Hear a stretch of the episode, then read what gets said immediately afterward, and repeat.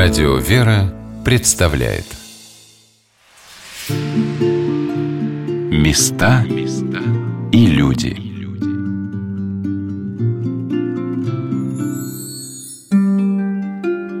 На карте нашей страны есть точки, в которых стоит побывать каждому ее жителю. Не всегда это достопримечательности, связанные с боевыми победами или достижениями науки. Порой это места, навевающие грусть и даже скорбь.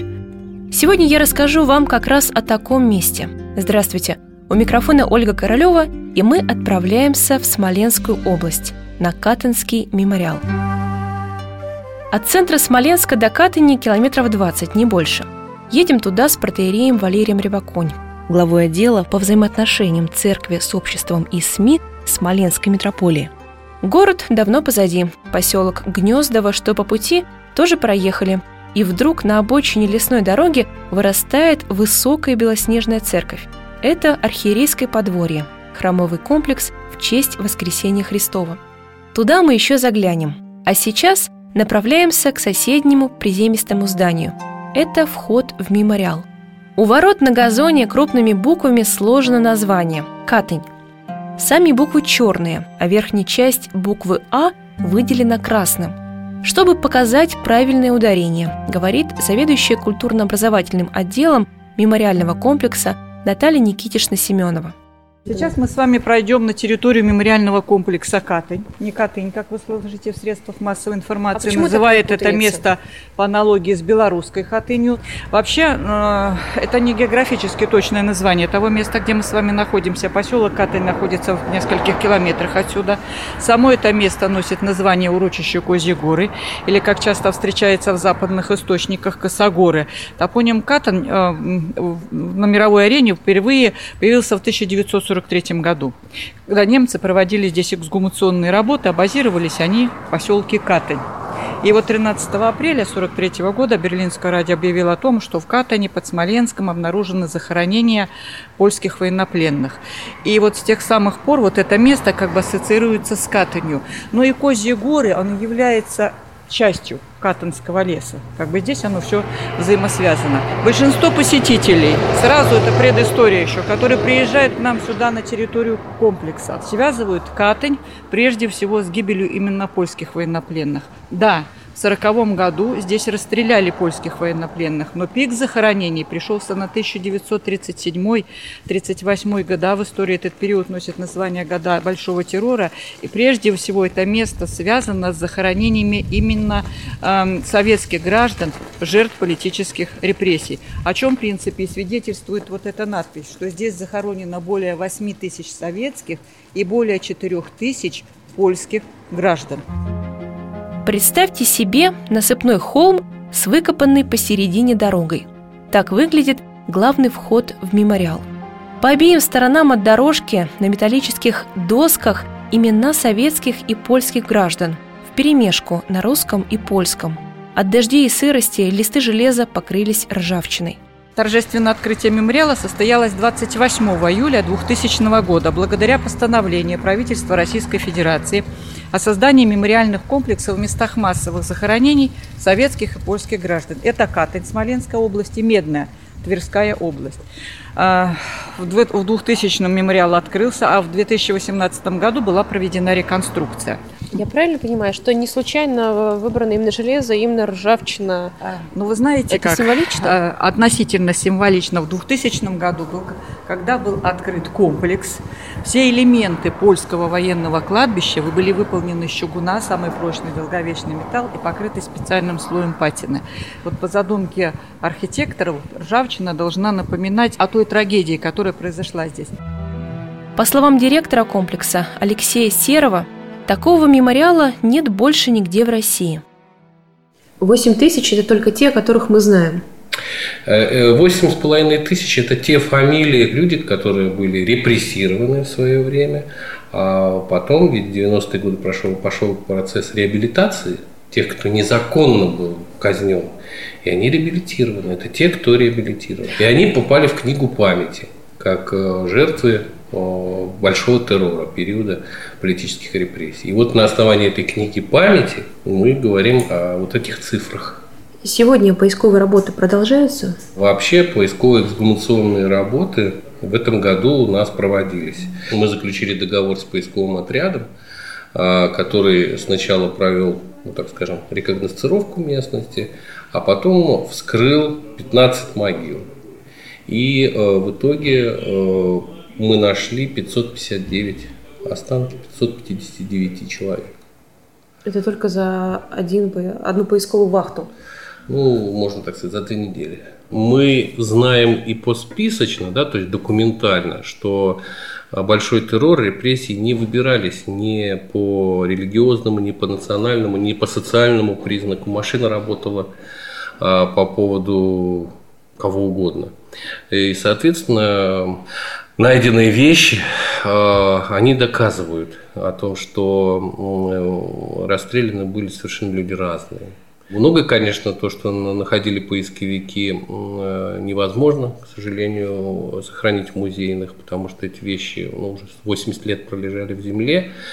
Но мы видим и кожаные куртки э, дорогие, и обувь достаточно дорогую. Даже мы находили женские шляпки, которые вряд ли носили крестьянки, туфли на каблуках, например, тоже вряд ли это были критики. Но и в то же время, конечно, и обычные совершенно вещи, принадлежащие обычным людям. Например, из 559 э, э, найденных останков нам, э, к счастью или к несчастью, повезло и не повезло, но нам удалось только одного человека опознать. Да, он, это женщина, у нее был гребешок, на ней, при ней был гребешок, который она, видимо, в тюрьме подписала. И мы по книге памяти нашли ее, да, э, она была расстреляна в январе 1939 года. 58 статья «Агитация и пропаганда против советской власти». Она, как написано в деле, у нее было, ходила и агитировала против выборов в Верховный Совет. Ну, мы таким образом условно можем сказать о том, что с ней в могиле мы нашли тех еще, кого расстреляли, потому что мы посмотрели по дате в, эту, в этот день расстреляли еще 69 человек. И в этой могиле было 69 останков. Никого из них, э, вот из тех, кто здесь находится, никого в арестантской одежде нет. Более того, находки, вот вы можете посмотреть здесь во втором зале, то, что найдено. Вообще удивительно, почему люди такое брали с собой. То есть, по всей видимости, если они это брали, значит, они не предполагали, что они идут на расстрел. Ну, например, кофейный сервис. Ну, вдруг, кто на расстрел берет с собой кофейный сервис? Ну, или что-то вот подобное, да, а, вот, то есть люди вряд ли могли э, понимать о том, что их ведут на казнь. Российско-польским отношениям в 20 веке посвящена целая экспозиция в Мемориальном музее. И я прошу своего экскурсовода Наталью Никитишну Семенову показать мне ту часть, которая рассказывает о 1930-1940-х годах. Она ведет меня к стене, которую полностью занимают фотографии – люди, которых репрессировали, Понимаете, э, особенность того, мало того, что мы не, долгое время не знали родственники причину смерти, потому что в свидетельствах это не указывалось, неизвестно место захоронения.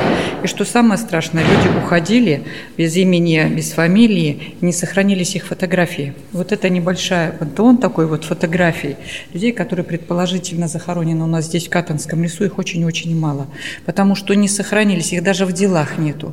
Родственники э, хранили их не показывая посторонним, прятали, уходили их близкие люди, с ними уходили эти фотографии. В 2017 году, когда в долине смерти, мы потом посмотрим на месте, проводились эксгумационные работы, было обнаружено 12 захоронений, и в 10 с них были обнаружены останки 333 человек. А, значит, все умерли насильственной смертью, ко всем применялись пытки.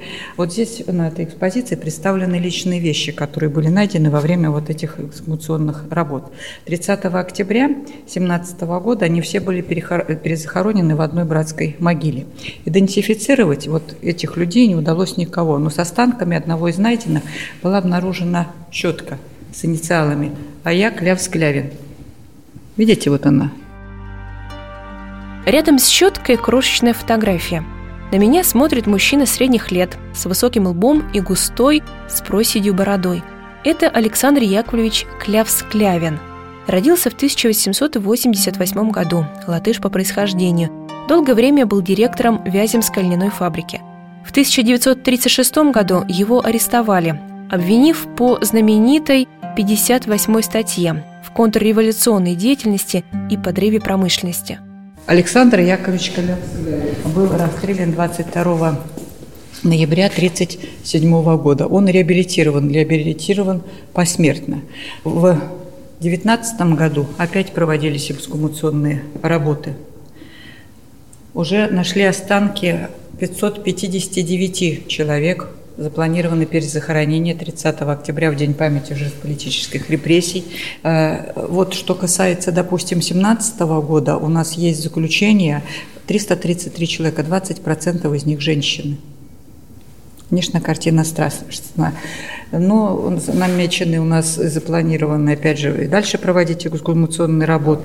Сохранившиеся пуговицы. Пуговицы, пуговицы это всегда. Это монетки? А вот монетки, а вот здесь вот, вот гильзы. Видите, очки. Даже не очки, это пенсне. Ну, очки, они были и с э, душками. Вот Вряд с таким. носили простолюдин. Нет? Как вам сказать? Ну, простые люди тоже носили много вещей. Конечно, там обнаруживались и принадлежали людям, которые имели достаток. В семье не, не крестьяне были, не рабочие. Ну, по социальному составу, конечно, здесь тоже разные люди. Вот они, пуговички, они всюду представлены. Ну, много пуговиц, много гребней. Ну, вы видите, вот эти Заколки. заколочки, да. ну. Скляночки какие-то, может быть, духи были, да? И духи, и лекарства, мыльницы мы находили, щетки зубные тоже вот, и в этот раз и посуда вот в каком хорошем состоянии, которая там представлена. Длинные Хорошо сохранились. Да, да. Записные книжки, кожаные очешники, портсигары, железные кружки и даже столярные инструменты – все это поисковики находят в изобилии. А вот кресты, особенно священнические, встречаются редко, говорит директор Алексей Серый. Крестики, которые нательные, которые были тогда у большинства, конечно, находятся во многом. Но они, к сожалению, не очень хорошем состоянии. Но а что-то более серьезное, конечно, чтобы могло нас навести на мысль о том, что это священнослужитель, к сожалению, может быть, к сожалению, такого не попадалось. Расскажите немного о себе. Вы со Смоленской земли. Ну, Так От- скажем, откуда вы? я родился не на Смоленщине, но уже очень давно живу, уже 40 лет живу здесь, на Смоленщине. И здесь учился в школе, в ВУЗе. Первое образование у меня историческое. Закончил исторический факультет Смоленского государственного педагогического, тогда еще института, сейчас университет. Правда, кандидат юридических наук, это я получал второе уже образование. Ну, Помните свой первый приезд сюда? Самый первый, э, пожалуй, нету, но не так давно мы в семейном альбоме, в семейной фотографии нашли фотографию. Она более чем 12-летней давности. Почему? Потому что у меня дочери 12 лет, а мы вспомнили, что дочери еще тогда не было. То есть мы были здесь с супругой, гуляли с друзьями и фотографировались. Вот. И да, мы задумались, что думал ли я в то время, что мы вот такую жизнь приведет сюда. И вы просто гуляли здесь, здесь ничего в тот момент... э, Было, было, э, на тот момент только была польская часть, польское военное кладбище, да, и все. Дети часто приезжают, посещают, э, приезжают? Достаточно часто, даже московские школьники, их сажают целыми автобусами, у них есть маршруты определенные. Вообще мы разрабатываем целые уроки. Как вы детям рассказываете обо всем этом? Сложно. Ну, конечно, это сложно, но э, мы находим э, некие точки соприкосновения этих событий с историей того времени. Вот а одно время у нас даже была экспозиция э, школьного класса того времени. То есть вот как, какая была парта с откидным верхом, доска, на которой мелко, мелом рисовали, тот же самый пионерский горн, барабан, что это атрибуты того времени. Ну и параллельно с этим мы рассказываем о том, что происходили вот и такие вещи. Самое главное, ну, историческая память должна дать понять, чтобы этого не повторилось. Если говорить о чувствах, ну, здесь нет чувства страха, да, здесь есть чувство какой-то ответственности а, за то, что здесь вот вообще произошло. И как бы это нужно сохранить и э, по возможности донести до большего количества людей э, о том, что это была такая трагедия, было такое время. Во многом Катань стала известна и популяризирована как место расстрела 4,5 тысяч польских офицеров. Но, к сожалению, пока сюда не попадают люди, они не думают о том, что наших граждан советских, здесь больше, намного больше. Поэтому вот хочется вот этот дисбаланс как-то, чтобы он выравнивался, чтобы сюда люди не приезжали посмотреть на польское военное захоронение, а приезжали с пониманием того, что здесь наши предки находятся. Э, в большинстве своем советские граждане. Вместо общей трагедии. Сегодня на «Волнах Радио Вера» мы рассказываем вам о мемориальном комплексе «Катынь», что в Смоленской области. Сам мемориал состоит из двух частей – территории, где погребены репрессированные смоляне, и военного кладбища, где захоронены поляки. Все экскурсии по сложившейся традиции начинаются с российской стороны, рассказывает сотрудник мемориала Наталья Никитишна Семенова. И первое, что мы встречаем на своем пути, это большой красный крест – Перед нами 10-метровый православный крест. Именно здесь, на российской части, проходят поминальные службы. Здесь зажигают свечи, возлагают цветы. Будучи митрополитом Калининградским и Смоленским, Кирилл неоднократно бывал у нас, стал уже патриархом. Он посещал Катань. Более 70 священнослужителей захоронено у нас здесь, в Катанском лесу. В 96 году, когда было принято решение о строительстве мемориальных комплексов в местах захоронений, это Катань, Смоленская область и Медная, Тверская область. Вот он, мемориал. Что касается Москвы, подобно это Бутовский полигон, а, Санкт-Петербург, Левашовское кладбище, Сандармох, Селефонтово, Медвежьегорск. Таких мест по всей стране очень много. Что касается Катани, ну, есть такие сведения, что первые захоронения здесь были еще и в 18 году, когда был так называемый красный террор. Затем 30-31 год раскулачивания деревни. Ну, естественно, пик это 37-38, когда выходит приказ под номером 00447, направленный прежде всего против бывших кулаков и других антисоветских элементов. Вот по этому приказу на каждую край республику область спускался лимит, сколько нужно было расстрелять, сколько отправить в лагеря. Операция должна была длиться 4 месяца, но в итоге она продлилась 16, но уже за 4 месяца в нашей западной области, именно так она называлась до 1937 года, уже за 4 месяца была расстреляна 4,5 тысячи. Что касается Московской области, там план было 5 тысяч человек. Сейчас там более 20 на Бутовском полигоне зачитывают списки. То есть план перевыполнялся в разы. Что касается механизма репрессирования, он был простым за короткий период времени, то ли в результате оперативных каких-то действий, то ли по доносу. Человека арестовывали, и вне судебные органы тройки выносили приговор. Э, подсудимому защита не полагалась. И теперь мы знаем, если значит, арестованного приговаривали по 58 статье на 10 лет без права переписки, его приговаривали к расстрелу. А иногда родственники по несколько лет носили передачи, не зная о том, что их близких людей нет в живых. И вот первые справки, которые выдавались, причина смерти не указывалась. Там говорилось, то ли он умер от воспаления легких, то есть приписывались какие-то болезни.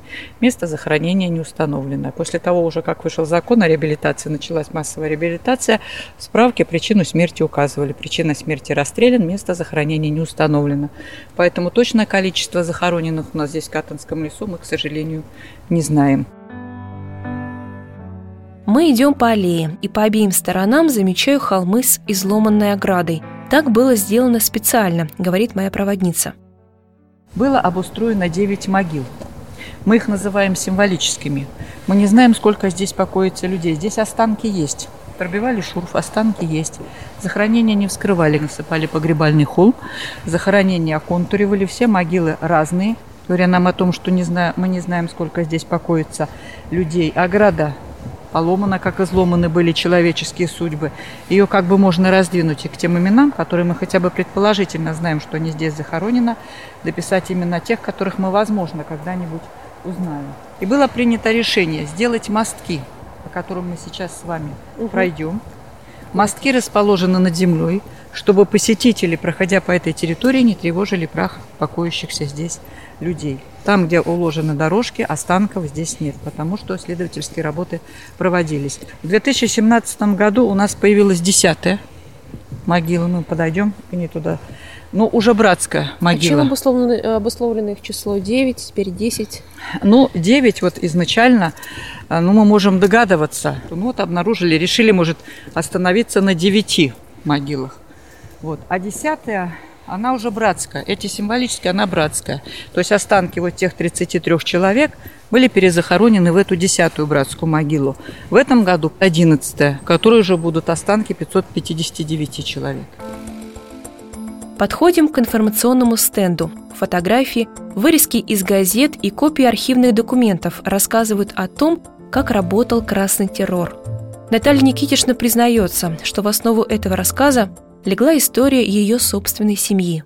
Вообще, ну, Как по... вы узнали, что он... вообще по истории моей семьи можно писать историю вообще страны. Вот у меня дед и прадед расстреляны как враги народа. Где они жили? Они жили на территории Смоленской области, это на границе там с Тверской областью. Дядька мой, э, их, сы, их, их сын и внук, погиб под Сталинградом. Деда родной брат был призван 23 июня 41 года и пропал без вести 25 марта 45 Почти прошел всю войну. Бабушкина сестра умерла в блокадном Ленинграде. Бабушкин брат погиб под Москвой. А папа мой был заслуженный работник НКВД, но он СМЕРШа был. То есть вот представлены все слои. Что касается деда-прадеда, ну, они были довольно зажа- зажиточные люди, мачульские. У нас есть Бахус, вот они там, ос- ну, родственник этим мачульским. У них была там и э, мельница, ну, то есть довольно такие зажиточные. Сначала их раскулачили. Были э, в Магадане, потом их по состоянию здоровья перевели в Караганду как раскулаченных. Они потом вернулись, но в 1937 году вот этот вот приказ, который был прежде всего против бывших кулаков, их расстреляли. Как я узнала? Ну, по рассказам бабушки. Бабушка у меня была полуграмотная, но она очень мудрый человек. Она дожила до 96 лет. Вот. Но она как бы мне рассказывала, и когда пришло время, когда можно было об этом говорить, и когда был закон о реабилитации, ФСБ обратилась с просьбой далее ознакомиться с делами. Все стало То есть ясно. вы держали в руках Конечно. дела вот эти Конечно, конечно, но фотографий там не было. Вот прадеда чисто случайно сохранилась фотография, потому что он там почти 25 лет служил, но он был околоточный, это типа вот нашего сейчас участкового. Вот. Деда не сохранилась фотография, дела держала в руках. Деда, значит, обвинили в том, что во вредительстве в его бригаде пало две лошади. Вот за это его расстреляли. Прадеда, ну, связь с контрреволюционной а, значит, там, а, э, оппозиции там и все остальное. Ну, кор- короче, надуманное обвинение. Ну, с разницей там их неделю-полторы их расстреляли. А, где А в списках, в списках их здесь нету. В списках нет, но они похоронены, скорее всего, здесь. Нет, а Велиш, Велиш, Как деда и прадеда звали? Мачульский Матвей Ев- э, Евсеевич. Это прадед. Это прадед, а дед Андрей а, Матвеевич. Идем дальше по аллее и приближаемся к месту массовых захоронений. Его называют «долиной смерти».